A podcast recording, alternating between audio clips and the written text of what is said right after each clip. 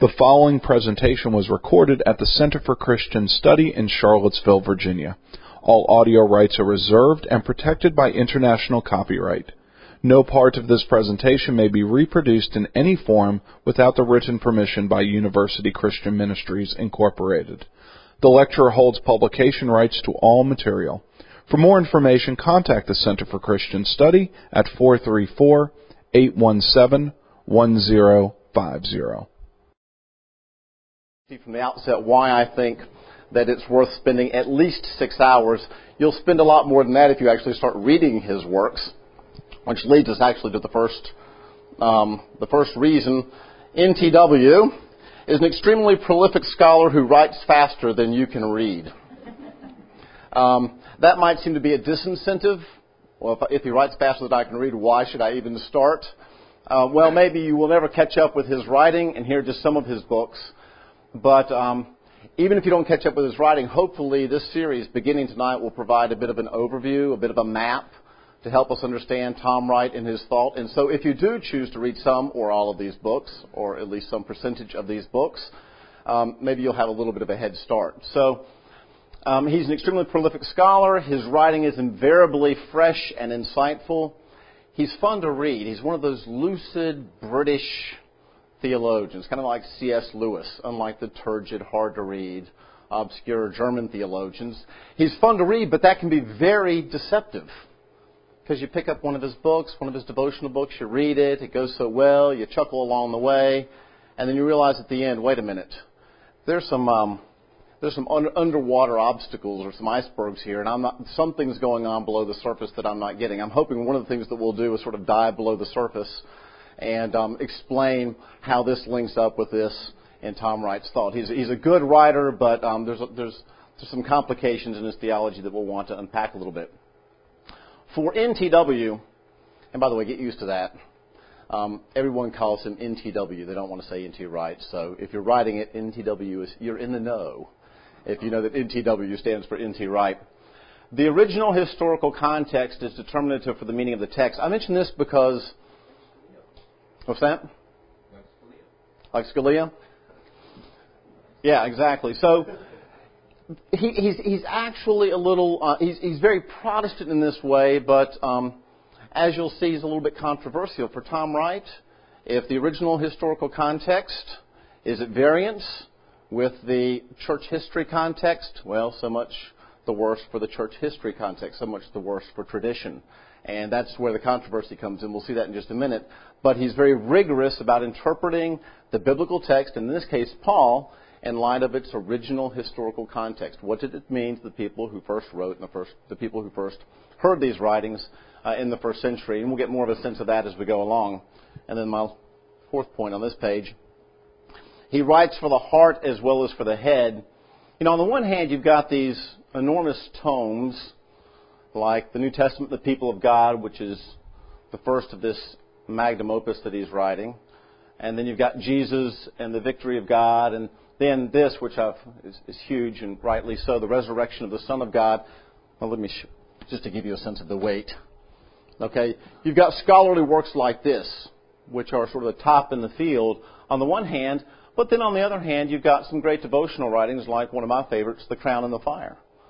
Uh, he's one of those rare people who can write at the top of his field in the academy and yet also write on a fairly popular level, somewhat deceptive, as I said, given the complexities underneath the surface, but write in a way that really is to encourage uh, the church and to encourage the people of God. It's one of the things I really appreciate about him. He has that rare combination of talents. He's the first, as I said, a first ranked scholar and churchman with increasing influence in both realms. Here's the uh, web page for um, Bishop Tom, who is, uh, who is the Bishop of Durham, which, as I understand it, is the fourth ranking uh, bishopric in, um, in Anglicanism. And uh, so here's his, here's his page called Bishop Tom with pastoral responsibilities.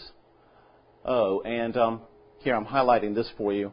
This is the NT Wright page. So there's an entire unofficial web page devoted to him and to all of his writings. And again, you just scroll and scroll and scroll and scroll. The list of his writings is longer than a lot of our writings. So um, more again, plenty there to, to oh, that's the NT Wright page. You can Google NT Wright and you'll find it.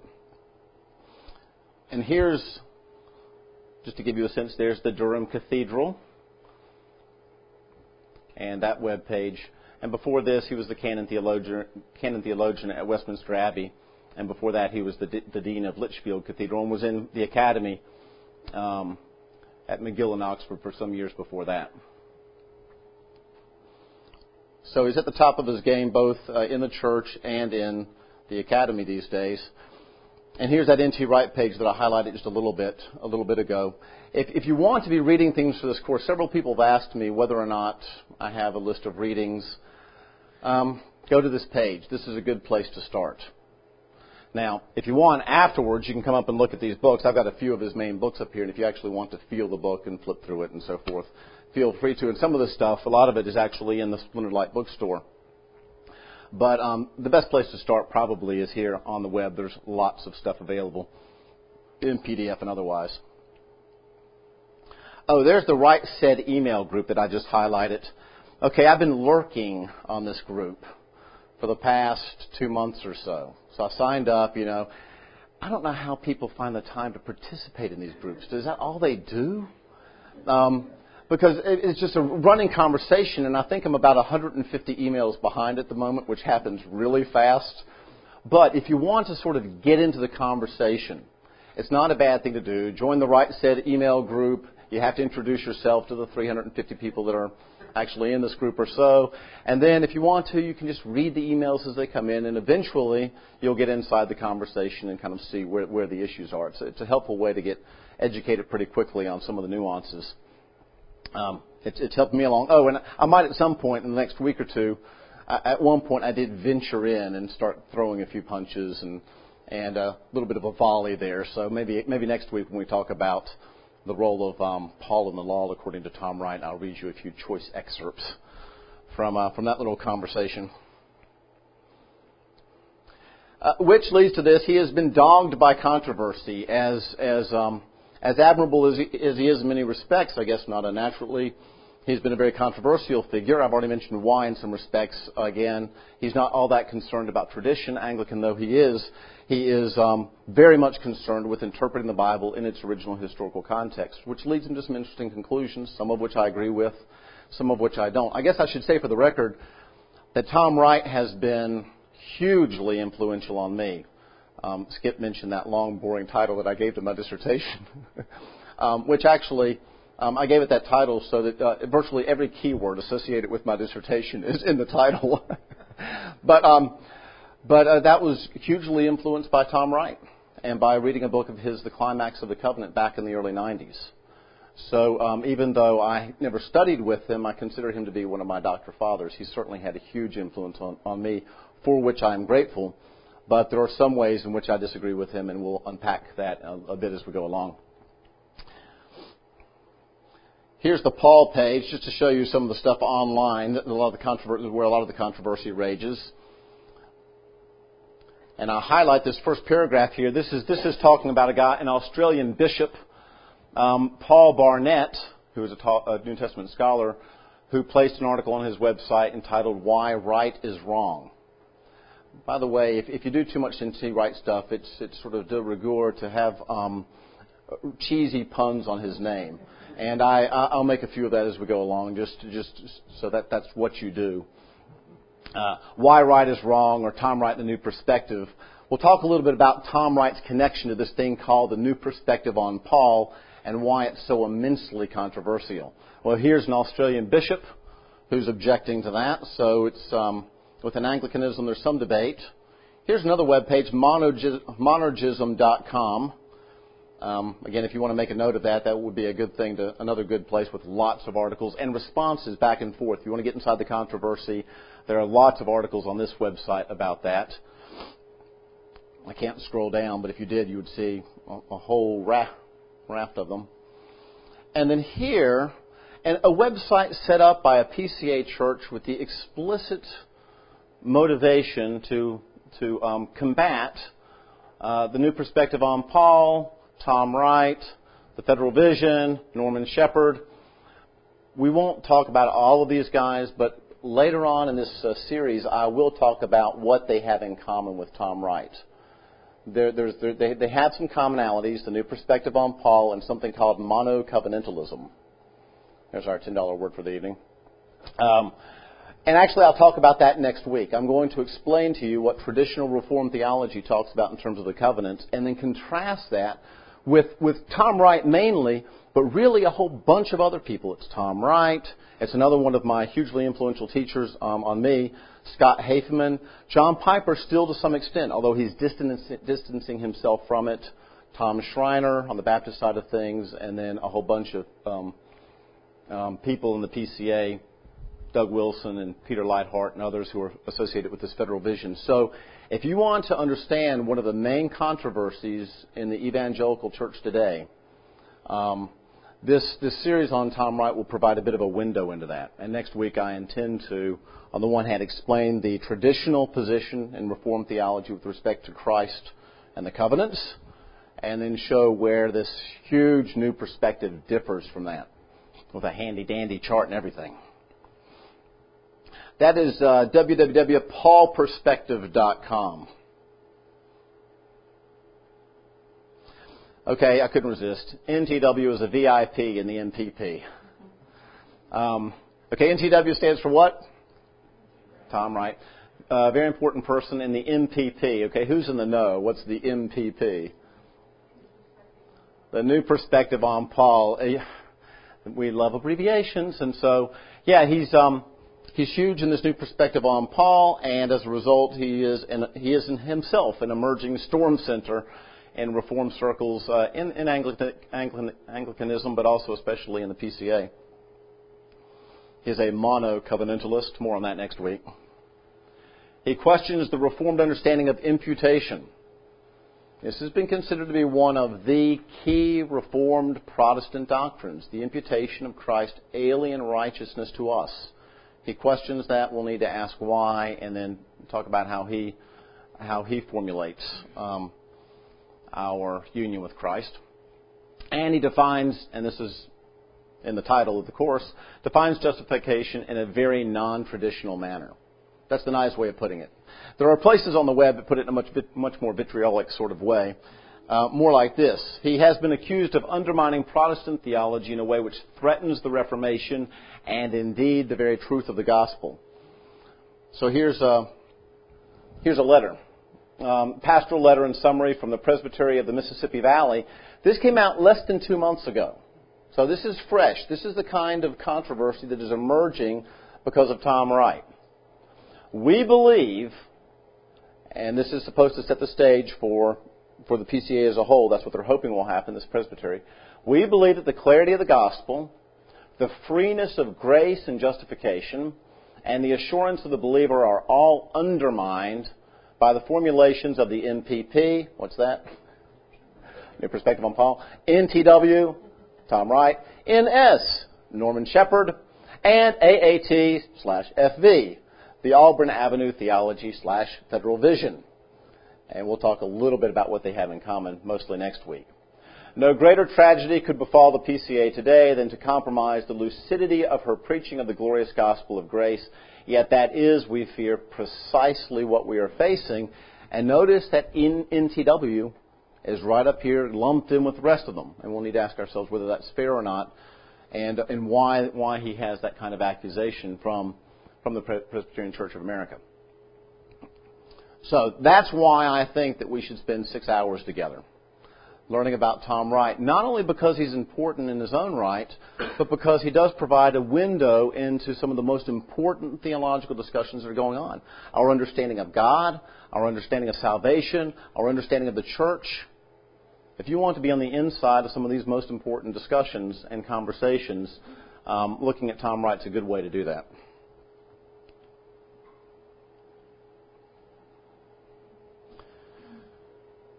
Okay, here's an overview of the series.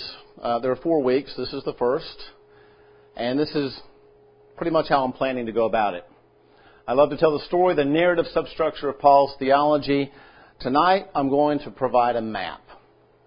This, this sort of hit me with a flash. It was like Isaac Newton and the apple falling from the tree. um, about three or four months ago. I was like, what is it? What's the key that unlocks his theology? And um, I had read and reread and then reread again and again and again his little book, What, what St. Paul Really Said. Where's that? Right here. And I realized that what I'm about to show you provides the sort of key to the structure of this book and virtually everything else he does. If he's talking about Paul, he's got a little pattern in his mind, and he, he explicates it in different ways, articulates it in different ways, and yet I think this is, this is the pattern. Once you have this pattern, I think you'll understand his thought, or at least the, the broad contours of his thought. Next week, Adam, Israel's servant, Christ, does covenant theology get it right? Okay, there's my cheesy pun, which I felt that I needed to do. Um, next week is going to be a lot of fun because um, based on the Westminster Confession, and not just that, but based on some reading in, in Reformed theology, generally speaking, including some Anglican stuff from the 17th century and afterward, um, I've come up with a chart that will outline how covenant theology understands the relationship between Christ and Adam and the two covenants that they represent, something called bicovenantalism. Explain where original sin fits in, where substitutionary atonement and justification by faith fit in.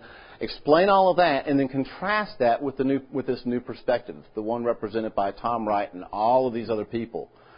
So next week, in some ways, we're going to be getting at the heart of the debate within um, Reformed theology. To whom it belongs, this is the third week, the imputed or maybe disputed righteousness of God. Many of us will be familiar with the, uh, the notion that it's the righteousness of Christ or the righteousness of God that's imputed to us, that God takes his own righteousness or that of Christ and gives it to us, though it doesn't belong to us, and that, that then becomes the, um, the ground of our salvation. Tom Wright has a very different understanding of how the righteousness of God, the dikaiosune theou in the Greek, how that works in Paul. So we'll go through those passages and talk about imputation hopefully this will function then not just as a primer for Tom Wright, but a primer in basic Reformed theology. So when you get done this, you'll have a sense of Reformed theology, traditionally speaking, and then Tom Wright, and maybe there'll be a bit of a reciprocal relationship. We'll understand both of them through this, this interaction between the two that I intend to, to further in this class. And then lastly, we'll get to what is the heart uh, uh, of this class after all these weeks of preparation, the importance of definition, righteousness, justification, faith, and works and we'll talk about the specific issue of, Tom Wright's redefinition of righteousness and what that means for his doctrine of justification. But I really don't think you can understand his doctrine of justification without understanding the overall map of his thought, federal theology, um, imputation, and then we'll get to justification. So that's, that's where we're heading. And now, to tell the story. So, what's the story? And here's the story. In one sentence, I think that we can actually express Tom Wright's understanding of Paul's theology. And here's the sentence. It's going to be a subject, a verb, and a purpose clause. The Creator God chose Israel to be a blessing to the world. That's it. That sums it up. now we've got an hour to unpack this and actually it'll be a quick hour because um, there's a lot to unpack. But that sums up his understanding not only of Tom Wright's theology, but of the kind of theology of Palestinian Judaism that Tom Wright was familiar with and, and was himself developing. Um, what I'm going to do, just so you'll know the method to my madness, I'm going to explain this briefly now, and then I'm going to explain it in more detail, and then I'm going to explain it in even more detail. So it's going to be a bit of a spiraling process. So if you don't get it the first time through, don't think, oh, I better ask my question we're moving on. Actually, I'm going to explain it in more depth and then in more depth. That's the way I learned, so that's the way we're doing it. Um, sort of a spiraling notion here of these three dimensions. Here's a great quote from his commentary on Romans, which sums it up. What Israel has always been tempted to forget, from Paul's point of view, is that the God who made the covenant with Abraham is the creator of the whole world and that the covenant was put in place precisely in order that through Israel God might address the whole world. And there it is. If you, if you read Tom Wright, you'll see this again and again. He's articulating this vision again and again. The Creator God. God the creator of the whole world, chose Israel, God who made the covenant with Abraham, and something that we'll see again and again is this close connection in Tom Wright's thought, which he holds in common with a number of other folks, between the election of Israel and the covenant. In fact, election and covenant are almost synonymous in Tom Wright, and plenty of other people, including E.P. Sanders. But, but uh, election and covenant. So the Creator God chose Israel, made the covenant with Abraham for a distinct purpose, in order that through Israel, God might address the whole world. So that sums, that sums up in a larger sentence this storyline that I've, that I've put up at the top there. Which it was screwed up to need a people blessed. Yeah. Yeah. So, so yeah. So exactly what's be, what's being assumed here. Thank you for saying that. What's being assumed here, obviously, is the fall. So you've got, you know, most most of us are familiar with those those three uh, or those four basic um, hooks for theology: creation, fall, redemption, and restoration. He certainly certainly would affirm all of that. So the Creator God, there's creation. Parentheses implied because of the fall. There's the fall. Chose Israel. This is on the way to redemption to be a blessing to the entire world. So this will be redemption and, and then ultimately the restoration of all of God's good creation purposes in and through Israel and ultimately the representative of Israel, the Lord Jesus Christ. So yeah, thank you for, for uh, making that explicit. That's important. He sums it up in three words sometimes monotheism, election, and eschatology. The Creator God, his tagline for that is monotheism chose Israel. Tagline for that is election to be a blessing to the world, eschatology. So whenever he's talking about Paul's theology, quite often he'll organize his thought in terms of monotheism, election, and eschatology, even if he doesn't use those words. So if you go in looking for that, M-E-E, monotheism, election, and eschatology, you'll see that he's very consistent. Whenever he gives a talk on Pauline theology, he invariably uses this kind of structure with the help of the law, chose Israel to be a blessing to the world with the help of the law, something called covenantal nomism. Covenantal nomism is um, one of those words which has been absolutely huge in Pauline studies for what, 30 years now? Almost 30 years?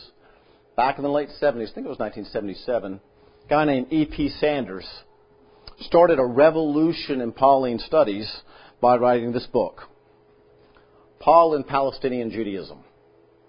And in Paul and Palestinian Judaism, he argued that Palestinian Judaism was not legalistic. That, that New Testament scholars, and especially Lutheran New Testament scholars, have been slandering Jews for hundreds of years. And they've been reading, especially Protestant and Lutheran um, New Testament scholars have been reading their controversy with Catholicism into Paul's um, controversy with Judaism, that it was all about works and so forth. And he argued that no, no, no, no. Uh, based on the, the rabbinic writings and based on Qumran and based on all of these other writings, that no, it wasn't legalistic, that the pattern of religion for Palestinian Judaism was something he called covenantal nomism, which is a fancy way of saying that when you're born, you're born into the covenant, election, based purely upon the grace of God. There's nothing you did to get into the covenant, so it's purely based upon the grace of God. And that once you're in the covenant, because of election and covenant, and there's that connection between the two words I was telling you about, once you're in the covenant because of God's choice and because of His sovereign grace, then the way that you stay in the covenant is simply by obedience. And not even, not even perfect obedience, just a general intention to obey. Um, you're sort of in the covenant by default unless you do something really bad and intentionally try to somehow subvert the covenant, then you're out. That's, um, that's E.P. Sanders and, and his understanding of the pattern of religion for Judaism. So his point was it's not legalistic. It's all about God's grace. You're born into the covenant, and then all you have to do is, is, is maintain your place in the covenant, not only just by legalistic obedience, there's none of that, just by obeying, and if you mess up, then you just then, then you repent and you go offer sacrifice. You know? And so it's, it's, it's not about some sort of notion of legalism. That would be, from this, from this understanding, that would be retrojecting a later debate between Protestants and Catholics into Paul's, Paul's disagreements with Judaism. Okay? So this covenantal nomism is hugely influential on Tom Wright. He disagrees with this guy, E.P. Sanders, in a lot of ways. But one thing that he accepts is this whole notion of covenantal nomism. That is, that the Jews were not legalistic. They weren't believing that they were earning their salvation. They weren't characterized by works righteousness. But they, were, they, they had a strong notion of God's grace. And then once they're, once they're in, this nomism, nomos is simply the Greek for law. So once you're in the covenant, that comes first. Then the law becomes the way that you simply maintain your covenantal status, but, but the requirements aren't really that difficult. You, yeah. Was that, did they mean that from like the beginning in terms of like the Catholic view as in like once you're baptized into the faith that you are part of that, or did you have to like, become entered into that point? Oh no, yeah, it's it, um, it, it's what you described. That once once you um, once you're born into it, you're in it by default unless you choose in some way to, to remove yourself from it, you're in it. And that just means that you basically obey, and that when you mess up, you, you do what you're supposed to do. You repent and offer offer the necessary sacrifices. This, this, this thesis hit um, New Testament studies uh, and took it by storm.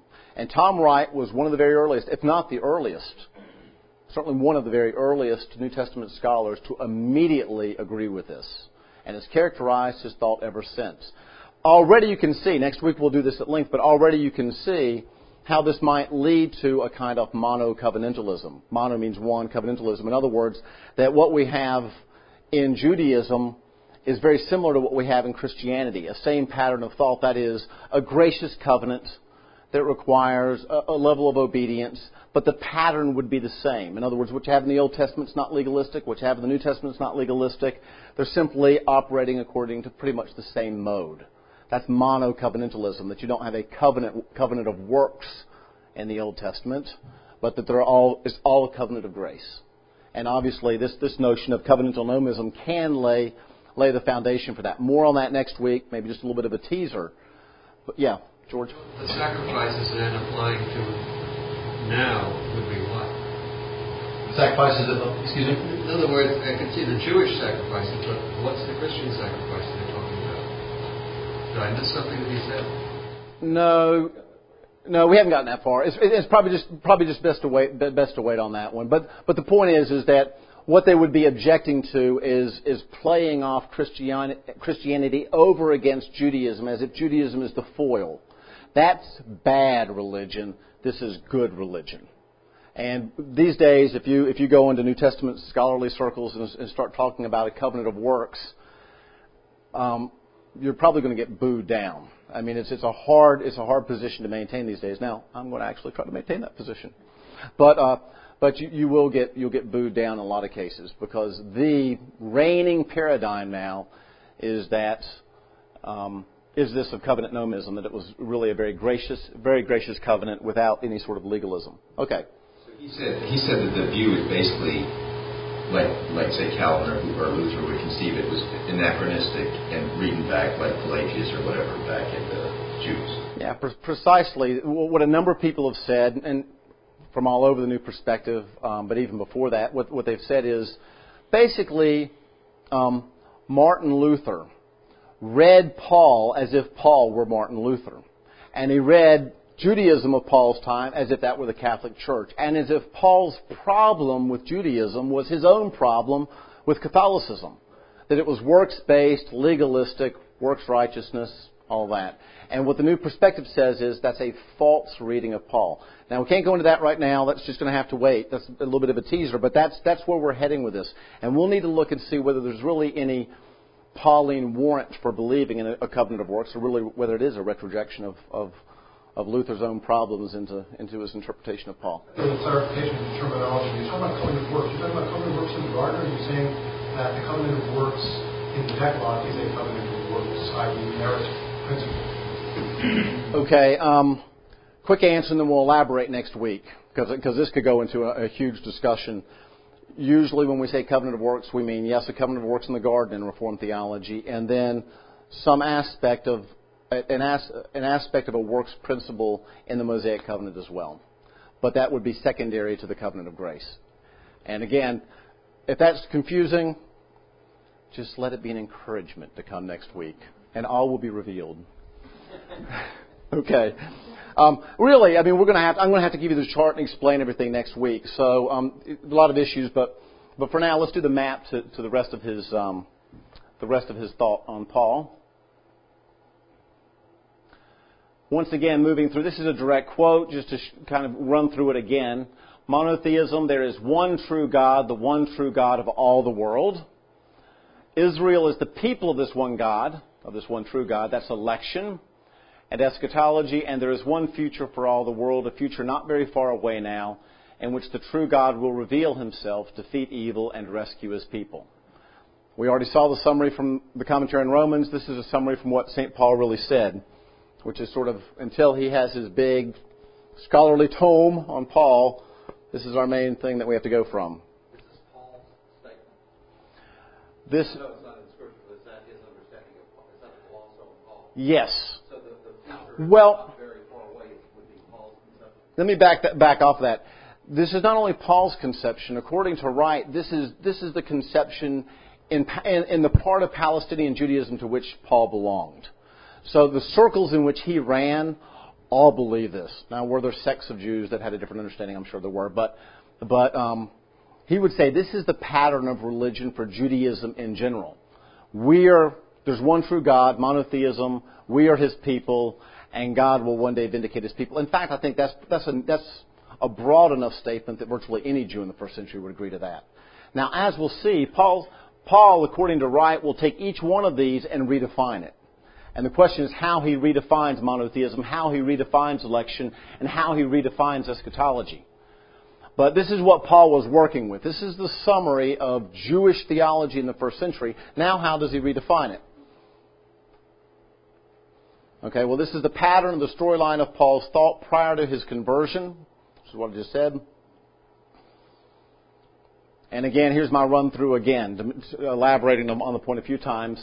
The first point, monotheism, was summed up in the Shema. Hear, O Israel, the Lord your God, the Lord is one. Shema being the Hebrew word for hear.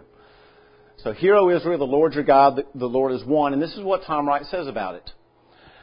Jewish monotheism in this period was not an inner analysis of the being of the one true God. In other words, that when, when Jews in the first century said there is only one God, they weren't thinking as opposed to one in three or three in one. They, they, they had no thought of opposing some sort of notion of a Trinity. That, was, that wasn't on the map. Uh, actually, there were speculations about the inner being of God, but monotheism in no way was intended to confront those sorts of speculations about the inner being of God. What it was intended to do, and I think Tom Wright's exactly right on this, was on the one hand, it asserted that the one God, the God of Israel, was the only God of the whole world. There's not a pantheon, and he's just one of many. And that the one true God would one day decisively defeat these pagan gods and their powers and vindicate Israel as his true people. Monotheism, in short, was a fighting doctrine. Notice even when he's discussing monotheism, he does the monotheism election and eschatology. God of Israel was the only one true God of the whole world. One day he would decisively defeat these pagan uh, powers. That's eschatology. And vindicate Israel. That's election. Every, again and again, you see in Tom Wright those things coming out. Evil, evil would be Satan too. The, the, the, the evil gods were, I mean, the pagan gods had. Sure, sure. So, the, so the pagan gods would be, for for a Jew, they would be identified as, um, yeah, evil, um, evil angels, fallen angels, like, as as happens, for example, in Daniel 10, where you have the prince of Persia and the prince of Greece. So you know, the people can worship them as gods. Indeed, Paul does the same thing in 1 Corinthians 10, where you know you, you can go up and worship those gods, but all they are is demons. Yeah. How does he get election and eschatology out of the Shema? I, I, I didn't see it there. Well, he's not getting it out of Shema. He's just saying that their understanding of monotheism is there's only one God. And what's and, and, and what's the um, implication of there only being one God? Well, if there's only one God, then all of those other gods are false. And just and even if it looks like they're triumphant, even if it looks like Zeus is winning because Greece just took over the world through Alexander the Great, even if it looks like Marduk is winning because Babylon just took over, or uh, who whatever, that they're not really in charge. That God is really in charge because He's the one true God, and so monotheism must imply that this one true God will eventually triumph. So included within this affirmation is a necessary affirmation that of eschatology. Because he's not going to sit back on his hands forever, you know. On the other hand, Jewish monotheism contained the strong assertion that the dualists were wrong. The material world was not the evil creation of an evil God. Jewish style monotheism committed its adherence both to the effort to bring in the kingdom within the physical world and to the belief that those who died ahead of time would be raised physically to life when the great day came. Again, it's, it's what he sees as implicit within an affirmation of the Creator God. Notice Tom Wright doesn't say God chose Israel.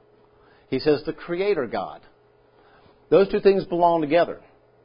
It wasn't a mistake when God created the heavens and the earth. And his whole plan of redemption is always to fulfill his good creation purposes. So unlike the Greeks of that time who, felt, who, who, asserted, and a lot of Christian heretics over time, who asserted that the whole purpose of salvation is to escape from the material world, to escape from creation, so you can have unity with God. Um, Wright asserts, and I think correctly about Paul, that no, no, no, that's not the biblical or the Pauline understanding at all. It's God redeeming His creation. It's not some sort of dualism between God and His creator and creation. It's God working His purposes in and through creation. This, this is a very, very strong theme within Wright, and um, a great gift to the church as well, because I think this really is a recapturing of good biblical theology. Okay, that's monotheism. Here's election, another, another quote from Wright on this, again from what St. Paul really said. God took the initiative when he made a covenant with Judaism. God's grace thus precedes everything that people, specifically Jews, do in response. This is a uh, Tom Wright's summary of covenantal nomism, which we already talked about. He's actually discussing uh, E.P. Sanders at this point in this book. The Jew keeps the law out of gratitude. There's the nomism part. He's been chosen. He keeps the law out of gratitude as the proper response to grace, not, in other words, in order to get in the covenant people, but to stay in.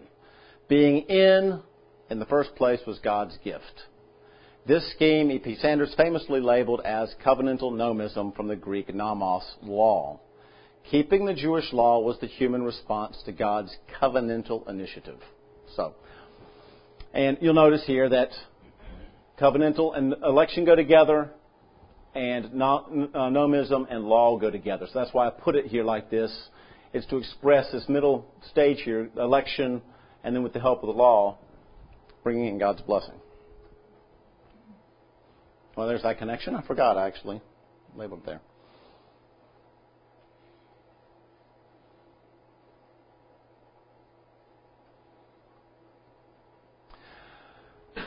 And here's the, uh, here's the place of the law um, in Wright's view of Paul.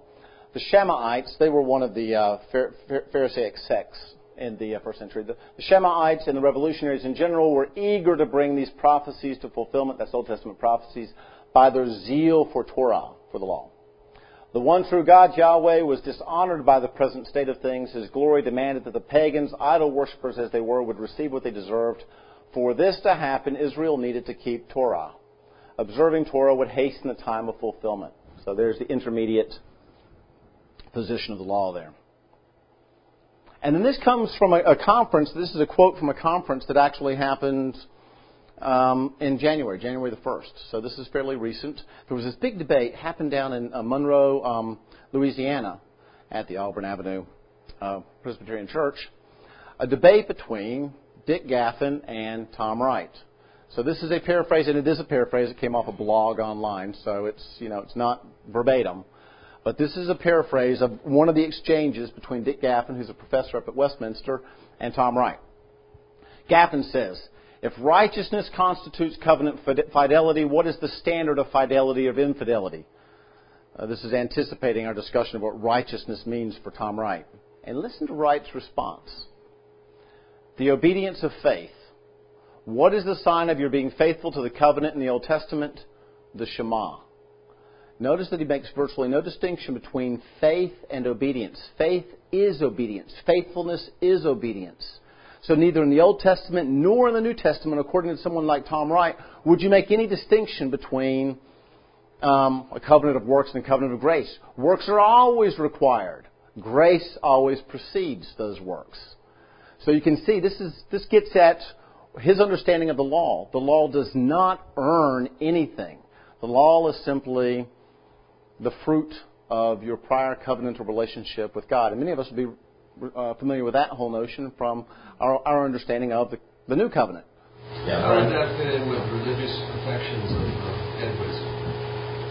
Or wouldn't it? Well, t- Tom, t- the question is how would that fit in with the religious affections? Uh, Tom Wright actually is, is very reformed on that. He does believe that God's call precedes all of it. So again, it's, it's, it's the election. God calls you, transforms your heart, and then as a result of that, you um, you obey. But that obedience is the fruit of, um, of of what God has already done in you. It doesn't earn anything. See the difference. I mean, every, anybody, a lot of people would say that. Certainly, Reformed folks would say that in the New Covenant. What he's doing is taking that sort of notion and putting it in the Old Covenant as well, so that the law doesn't become the root of your blessing; it becomes the fruit of the blessing. It seems that what comes to mind for me, or that Dave is the psalmist when he talks about the, the how much he loves loving the law and the law being a uh, um, well, the idea of the law being written in his heart, which is Yeah. glorying in it, as if it was, as if it was a gift, not Yeah. just not something that brought death, but something that brought. Yeah. Then Psalm 119 is all about that. Psalm 119, the law is a gift, yeah. What we'll need to do, uh, certainly the law is holy and just and good. Paul says that much in Romans 7. What we'll need to do next week or the week after is explore the dark side of the law according to Paul. And, um, and see if this is a sufficient explanation of that dark side. Because Paul sees a dark side as well. Not because the law itself is bad, but because of, yeah, you take human flesh and you take the law and put it in a test tube and explosion of sin. Um, that's not the way Paul puts it, but that's my, my paraphrase of Romans 7. How would this be uh, contrasted with uh, right to contrasted with dispensationalism? Because in every dispensation, my understanding is that it's always the relationship with God is always based on faith. It's not based on works. Even in the Old Testament, the law was was the basis of an interaction between God and His people Israel, but it was not the basis. It was not the origination of their relationship. Yeah. Um, well, Tom Wright, Tom Wright is no dispensationalist. He's at the other extreme. Um, dispensationalists tend to see huge discontinuity between. I mean, the the the primary characteristic of dispensationalism is discontinuity between Israel and the church on a number of different levels. But but the church age itself becomes a parenthesis. So God can, you know, once once the end of the church age comes, we're raptured out, so God can resume dealing with His real temporal people, which would be Israel. Tom Wright's at the other extreme. Dispensationalism sees discontinuity. He sees continuity. Nothing but continuity. And that's where that mono-covenantalism comes in. He sees even more continuity than traditional Reform folks have seen. So whereas dispensationalism is all about the differences between Israel and church, Tom Wright would be all about the way in which Israel anticipates the church in, in many, many ways. Um, dispensationalism has come back around. I mean, it used to be that some folks in classic dispensationalism actually, be, you know, you would have thought that Israel was saved by works, not by faith. Now, you know, they've they backed off of that, but but as a system, it's it's one that's marked by discontinuity rather than continuity. Can I have a, cause in, he's real big on the idea of story and everything. And, Yeah. And, and part of the thing that happens is, so he, when he's talking about this kind of stuff, he's talking obviously about the first century. Now you jump back six, you know, I mean back in earlier in Israel's history, and this isn't all so obvious because a lot of stuff hadn't happened yet. So it's like kind of just the general unraveling of it. I mean, right? I mean, I mean, it's God revealing His character through stuff that happened, stories that happened with Israel, and, and like He Well- He's going to toss them out of the land. If they disobey, and then they disobey, and He tosses them out of the land. Well, yes and no, but he would have. He, I mean, I'm sure Wright would say that that's that's clear even from the covenant with Abraham. You know, that the, the, the intention was always, with Abraham, always envisaged. No, no, Um, no, I'm not saying that, but the Jews wouldn't have known that until later. I mean, you know, only in retrospect. Oh, I see. I see what you're saying. Uh, but even so, I think Wright would say Wright confines himself to Paul's interpretation, but he would have said there's lots of warrant in Isaiah and other places that God was always intending to use Israel for the sake of the world, and even for that, you know, even for that matter, yeah, and even for that matter, the very fact that, that Israel is itself in biblical theology seen as a kind of recapitulation of the story of Adam and Eve. Adam and Eve in the garden, kicked out of the garden, and, and the return of the Israelites to the land is, as it were, a kind of return to the promised land, a return to the Garden of Eden. And so, that any thinking Jew would have, would have understood that this is just the down payment. The God of the whole world cannot be content with one piece of real estate in Palestine when the whole world is His. And the God of the whole world cannot be content with one ethnic people group when all the people belong to Him. And even before Paul, there's, there's warrant in, in Qumran and other places, Jesus himself regularly applying the promises to Abraham of the land as being the whole world. So, um, so, so there was this common notion that the God of the whole world can't be content with just a piece of it. There's, there's an expansive quality to it, which is implied here. Yeah. So this isn't really too novel, really, for, for Paul or for Jesus or the others. They're, they're, they're in a pretty firm, I think, tradition by this point. When you see a covenantal nomism, so far it seems like there's biblical warrant in the old covenant in the sense that all the blessings and curses and conditional obedience have to do with being able to stay in the promised land. But the promised land was a promise, an unconditional Yeah. given. Yeah, that sums up well that perspective. I'll, I'll try to tweak that in some ways disagree with that understanding, but you just you just summed up um, Tom Wright very very well. Okay, um, moratorium on the questions for a few minutes um, because I see our time is running. Let's so let's wait a few minutes and then we'll we'll get back to questions. Um, yeah, I- and, and so just to finish the quote, we need to be unshackled from this works righteousness view of obedience. The gospel is a command. Notice he's saying the gospel is a command. I guess continuity between the old and the new. Bow the knee and obey this Lord. That is, submit to the statement that Jesus is Lord. It's an obedience not meritorious, but the badge of believing, merely the evidence of your faith, not the ground or the instrument of blessing.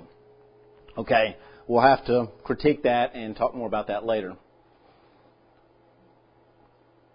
Whoops. Um, okay. Now, eschatology.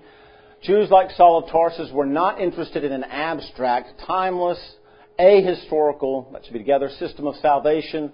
They were not even primarily interested in, as we say today, going to heaven when they died. This is one of, this is one of Tom Wright's great contributions. Everybody should wake up and pay very close attention to this because this is, this is right on. They believed in the resurrection in which God would raise them all to share in the life of the promised renewed Israel and renewed world, but that is very different from the normal Western vision of heaven as a place outside time, outside space, outside this world, where you go and float around in an ethereal reality with wings and harps. That's rightly, uh, rightly contested by Wright. The purpose of the covenant in the Hebrew Bible and in some subsequent writings was never simply that the Creator wanted to have Israel as a special people, irrespective of the fate of the rest of the world. And this becomes Wright's understanding of Paul's critique of Judaism. Some Jews thought that it was all about us and failed to see that they were only intended to be instrumental in God's purposes for the entire world. And so when they began trying to hold on to God's blessings for themselves, Wright compares it to the person, the mailman who thinks all the letters are for himself. I love that, love that way of putting it. I'm a mailman, the letters are for the world, you're supposed to deliver the letters. Oh, it's all for me! The purpose of the covenant was that through this means the, the Creator would address and save His entire world. Okay, that's the pattern of thought which was redefined and changed for Paul by his Damascus Road encounter with the crucified and resurrected Lord. This results in the gospel, which means good news, the proclamation of the crucified, risen King and Lord. And I see the projector is not doing good things with my dotted eyes. Okay.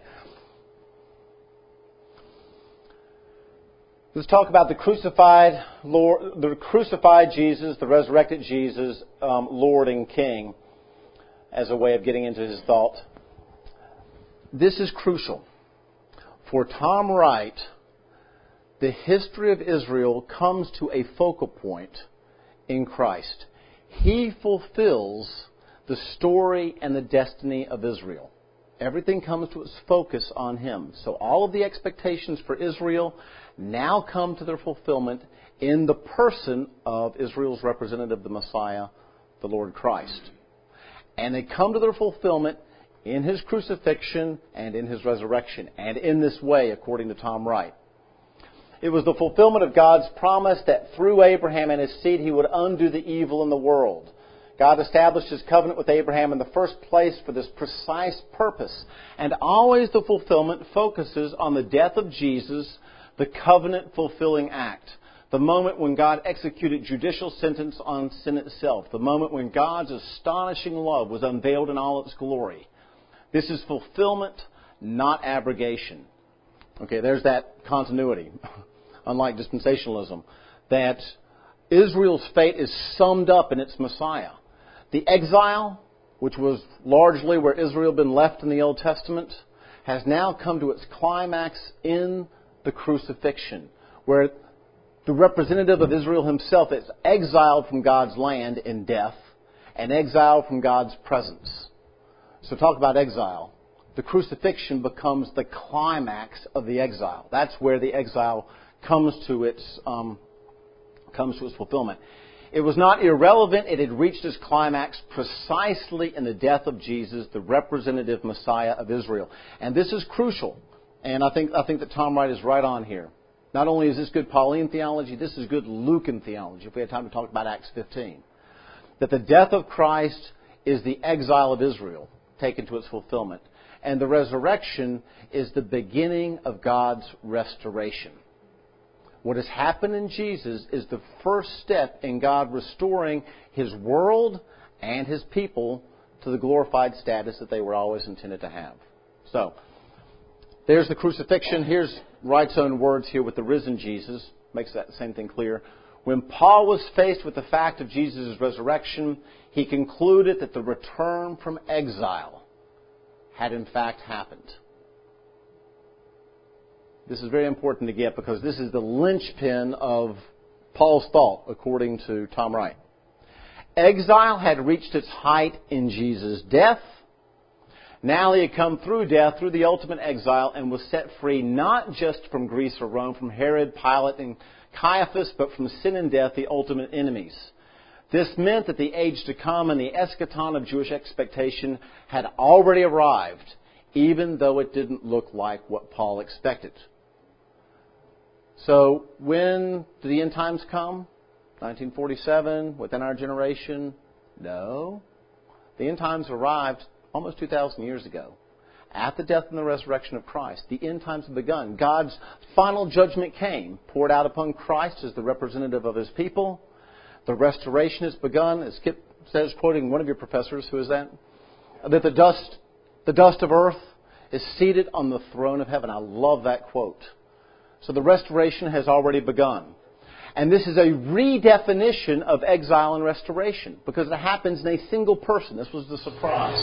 Is, is this kind of similar to Barth's double predestination of, of Christ and I mean not you know look, looking at you know how um, Christ is condemned by God and chosen by Him all at the same time? Is that possibly? Um, prob- there probably would be some parallels. I don't know what Barth does with the whole exile and restoration theme. I doubt he does as much with that. But yeah, certainly, certainly Jesus becomes the elect one. He becomes the chosen one. That may have some points of contact um, with Barth. Yeah.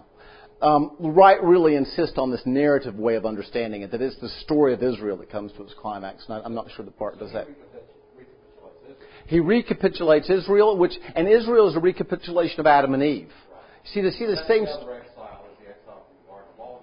and the exile from the garden then really anticipates the, the story of the exile of Israel. And so now you see that that which was the problem in the Old Testament has now found its resolution. When will Israel come back from exile? This is important for Tom Wright. He, he believes that in the first century, most Jews believed that they were still in exile.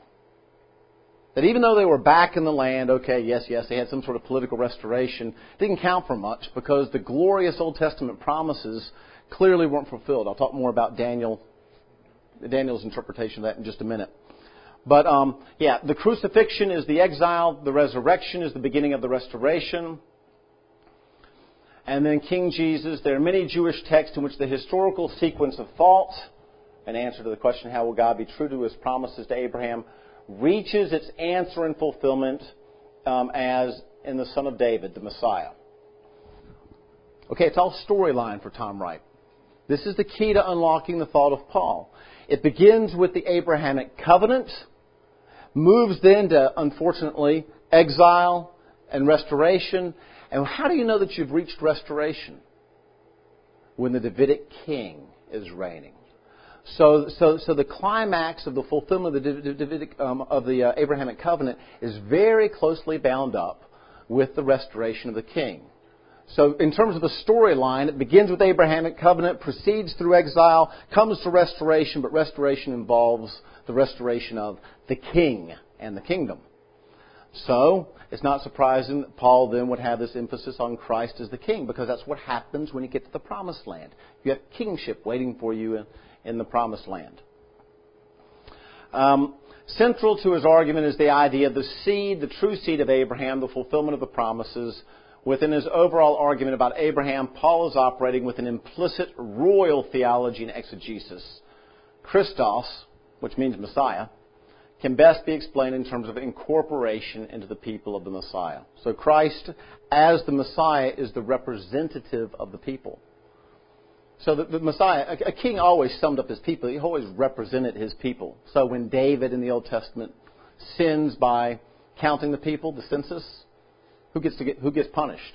The people. I mean, it's almost as though they're interchangeable. That seems very strange to us, but it's that that pattern of thinking that that would be here. Christ is Himself the summation of His people. He can represent His people.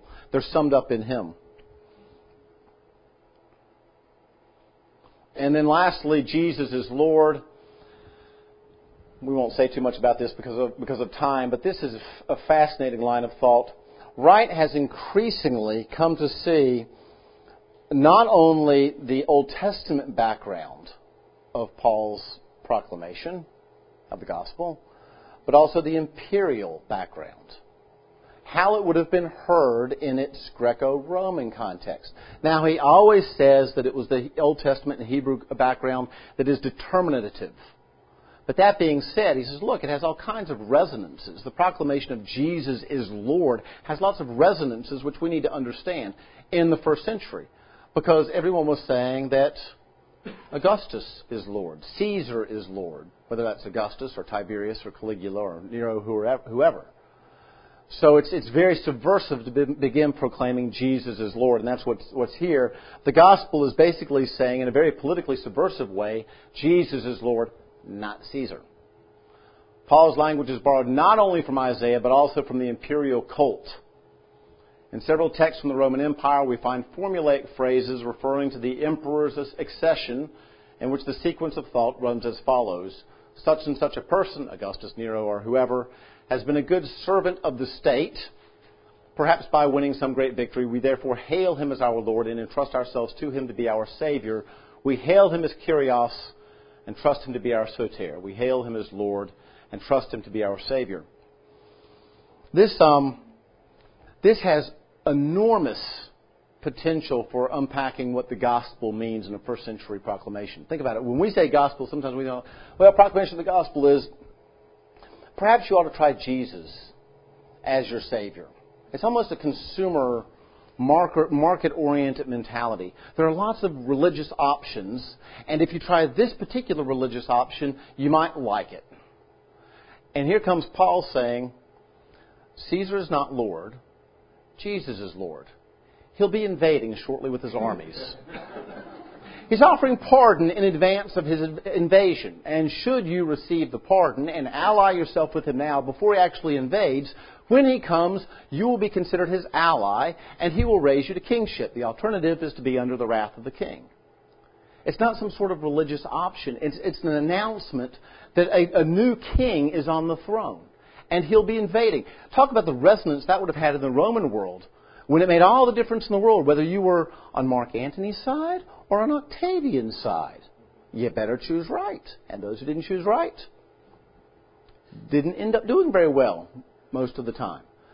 So again, uh, it's, it's helpful to remember what, what the gospel is. It's not, it's not so much um, an invitation to an array of uh, sort of buffet style choices. It's, it's a command. Will you heed the command? Jesus is Lord. Repent and believe. And uh, Wright very helpfully emphasizes that. So now let's talk about the way in which everything is different now. And here we have a redefinition at every level. A redefinition of eschatology, a redefinition of election, and a redefinition of monotheism and this is what we'll spend the rest of our time discussing. In light of the Christ event, in light of the death and resurrection of Christ and Paul's encounter with the risen Christ on the Damascus Road, how are these three fundamental elements of Jewish theology redefined? Yeah. I just um, want to go back to what you're talking about before. Does Wright recognize or emphasize the other worldliness of Christ's kingdom? But Christ's kingdom not of this world. He says to Pilate, and Pilate's going to execute for just that. Uh, yeah, but his his authority is is not of this world at the moment. But the idea is that when when Jesus goes to heaven, heaven itself understood as a part of creation, and that part of creation which will be shortly coming to earth. In other words, it's not the notion of Christ coming and then we all go to be with Christ and he takes us to this otherworldly place. No, it's Christ actually invading with his heavenly reality, heaven itself understood as already a dimension of glorified reality, coming here to glorify the rest of God's creation. So God has begun something in heaven and begun something in Christ which will be realized in its fullness here. We're, we're sort of the outskirts of the empire that haven't yet been completely subjected to, to the Son. And, and, um, and Christians represent a colony in that, um, in that rebellious part of the empire. But the Son is coming from, from that other kingdom. He's coming from that other kingdom, not to sort of beam us up, Scotty, so to get us out of this so that the world can explode, but He's coming precisely in order to transform this part of, of the created reality, make Himself king over it, and raise us to kingship with Him over it. Very, very different notion than the kind of Gnostic understanding that a lot of Christians have, which is the whole purpose of salvation is to escape reality and to go to heaven. In this understanding, heaven is simply a temporary place where you go, and by the way, a material space and time place that you go while you're waiting for the invasion, the second coming of the Lord Jesus Christ, when all of his purposes are truly revealed. And Tom Wright would argue from Paul and others that this was always the biblical understanding, that our understanding has been very, very much influenced by Gnostic understandings in which the whole point was to escape materiality and creation. Yeah, Buddhist, Gnostic, um, uh, and and also, well, there was a poll recently, I guess. Um, Two thirds of Christians, um, you know, believe that the, res- uh, the resurrection is not bodily. I mean, it, it doesn't have anything to do with his body in the tomb. That's all part and parcel of not under, of not understanding that God's purpose is to redeem bodies, creation. To, to pull the plug on Terri. It's because the body is nothing. Let's not escape the body. Yeah. And go to what's real. Yeah, that would be yeah, exactly right. Instead of saying that the body is this is precisely what God intends to redeem, and we can anticipate His care for the body by. You know. So in Romans chapter eight, when Paul talks about creation, that's actually God's creation under original sin. Actually, as Absolutely. And in Romans 8, you have the revelation of the sons of God, where creation is waiting on tiptoe for us to be revealed so that itself, that it will be transformed. Romans 8 is one of the clearest places, probably the clearest place in, in Pauline theology, where you see this comprehensive transformation of you. That's a great passage to mention. Okay, moratorium again for just a few minutes. Sorry. Unless you want to give me two hours. um, okay, eschatology redefined. So you've got eschatology. Now, in light of the Christ event, what does this mean for, um, for, our, uh, for our understanding of God's purposes for the world? Well, first of all, there's a fulfillment in the middle of time. The Jewish notion was we wait to the very end, then God comes, there's a final judgment, there's a restoration of the world, and we get resurrection bodies.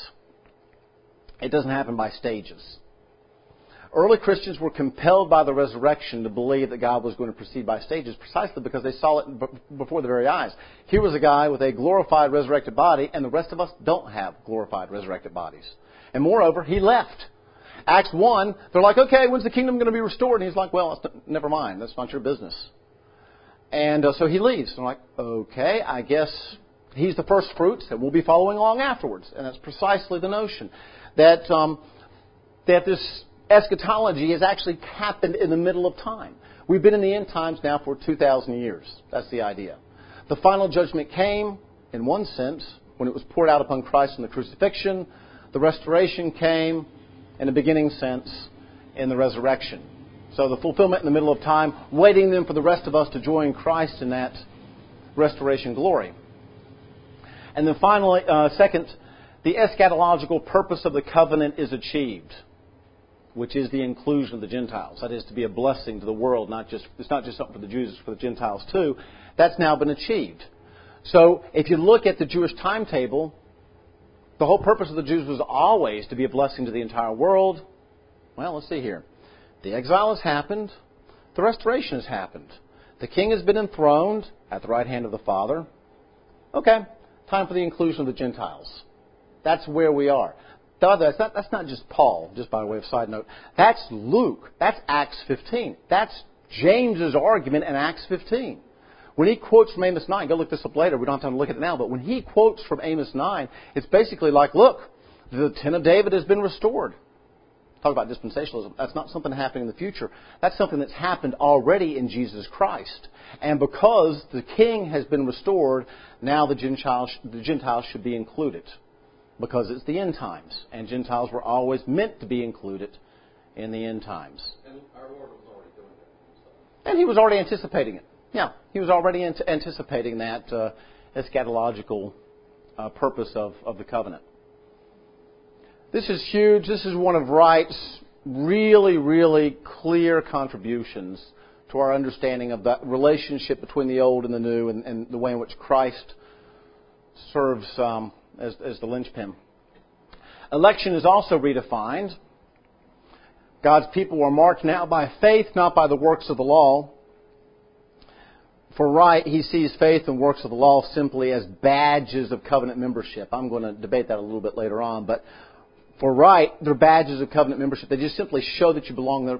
If you want to put it in medical terms, they're the symptom of your condition, not the cause. You've got little red bumps. That does, that's not what causes your mumps or measles or whatever. That's simply a symptom. So the symptom of your covenant membership is going to be now faith, not works of the law. Why not? Because works of the law are exclusivistic. Works of the law, circumcision, Sabbath, food laws were always intended to separate the Jews from Gentiles. That's inappropriate now. So now we won't have a people of God marked by the works of the law. We'll have a people of God marked by faith. And that's the reason. It's, it's an ecclesiological reason. It has to do with defining who the people of God is. It has nothing to do with legalism, uh, according to Wright. When, sure. And Wright would say it's, it's, it's faith, it's faith, faithfulness. The faith is always understood in an active, obedient sense. It's not just it's not, it's not just mental assent and it's not even just trust, it's, it's also obedience. And so he, he, he merges those two concepts. Sure. Yeah, Yeah, and right, Wright would certainly see a very important place for baptism here. Israel's failure was to see the temporary function of the law. Israel's failure was not legalism, it was ethnocentrism. It was, it was, it was, it was taking those blessings and keeping them for themselves. Being the mailman and thinking all the letters are for you. Okay? That was Israel's failure. So he redefines Israel's failure Election has been redefined. It's not now Jews, it's Jews and Gentiles alike, not now marked by works of the law, but marked by faith, because faith is inclusive. The works of the law were exclusivistic. And then monotheism is redefined as well. And this is, um, this is one of Wright's most helpful um, contributions. Perfectly orthodox here. There are people and James Dunn would be one of them, uh, who's another British scholar, who deny that, that Paul, or for that matter, any of the New Testament writers, really believed in the divinity of Christ, uh, with the exception of, of, of John. It's pretty clear in John 1. but that Paul really didn't have a notion of the divinity of Christ. Against that line of thinking, Tom Wright is wonderful.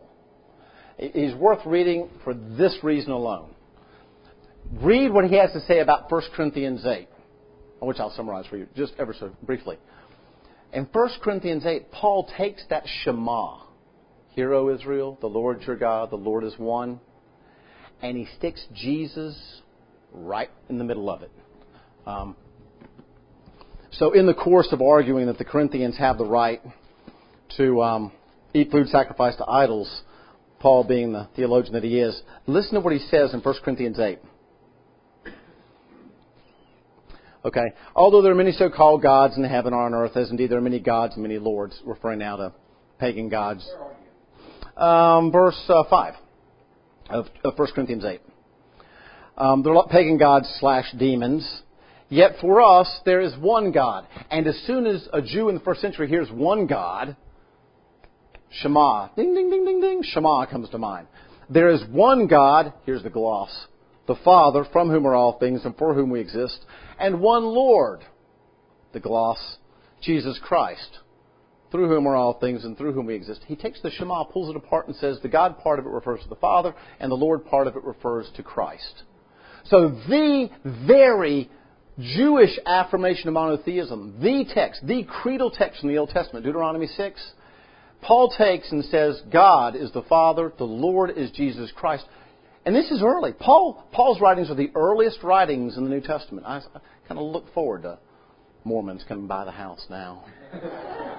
we've, we've had that discussion once or twice. Let me take you to, let me take you to 1 Corinthians 8.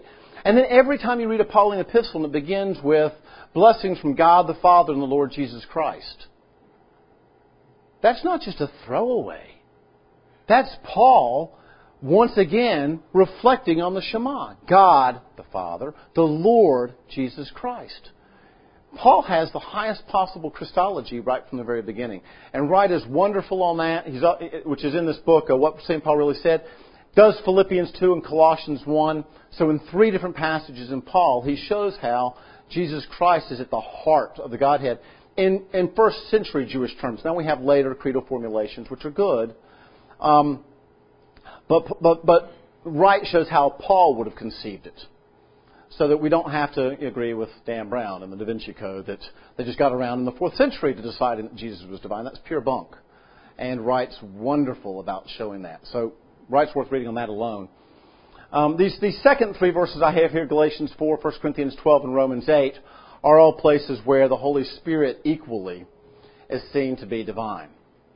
So again, Paul's our earliest writer. If you find it in Paul, that's um, within a generation of Christ. That's early.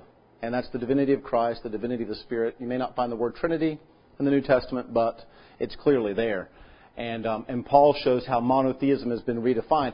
And unfortunately, later on in Judaism, monotheism was further redefined because then they took it as a doctrine to combat Christianity with. Then it becomes something that's about the inner being of God and a way of denying the divinity of Christ. But that wasn't what monotheism was originally about and um, only later did it come to be used in that way.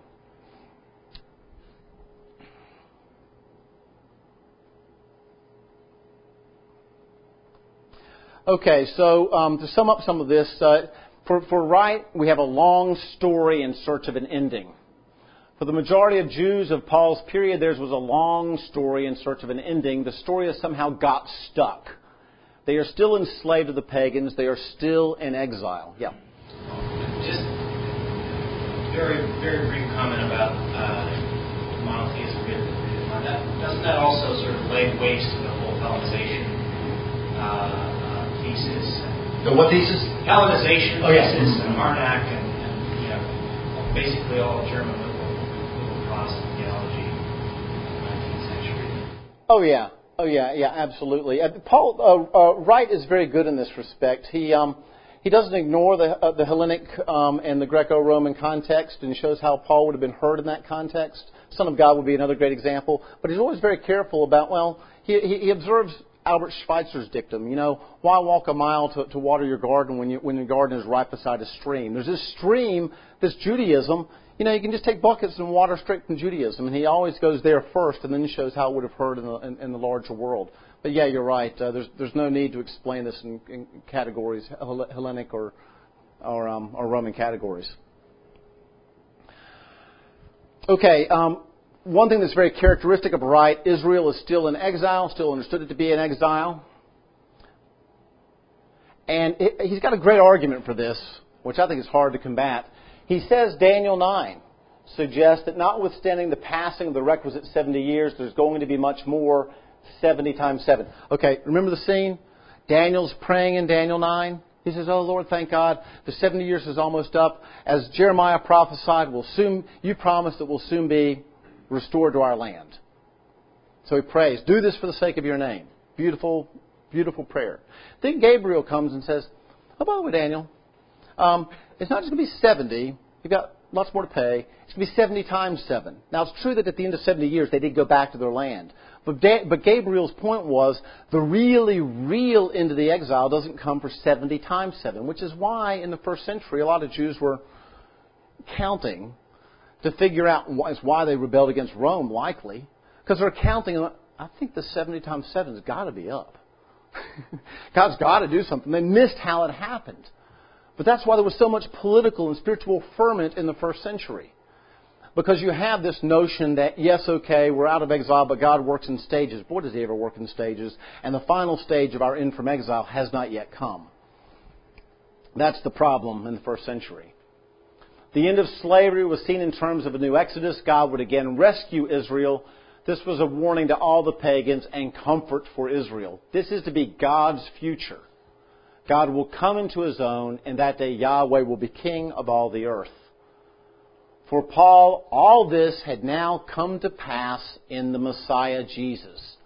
Paul's eschatology remains deeply Jewish with the retelling of the same key text. Through his high Christology, Paul details how God's own future has burst in. This is to be God's future, all those passages in the Old Testament where God brings it in. Through his high Christology, Paul details how God's own future has burst in. Through his incorporative Christology, he describes how Israel's future has burst in. Now, notice something. If you're careful with Wright, you'll see the pattern again and again.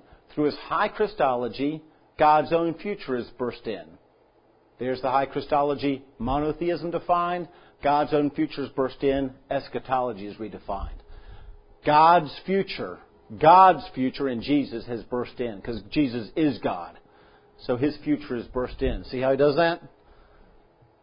And then when he says this, he says, incorporative Christology, Israel's future is burst in. Well, incorporative Christology is the redefinition of election. Jesus is the elect one in whom God's people are now being formed, and the future is burst in. So, if you read Wright carefully, you'll see again and again and again, he's always talking about monotheism, election, and eschatology. He just says it in a zillion different ways. That's the underlying pattern again and again and again.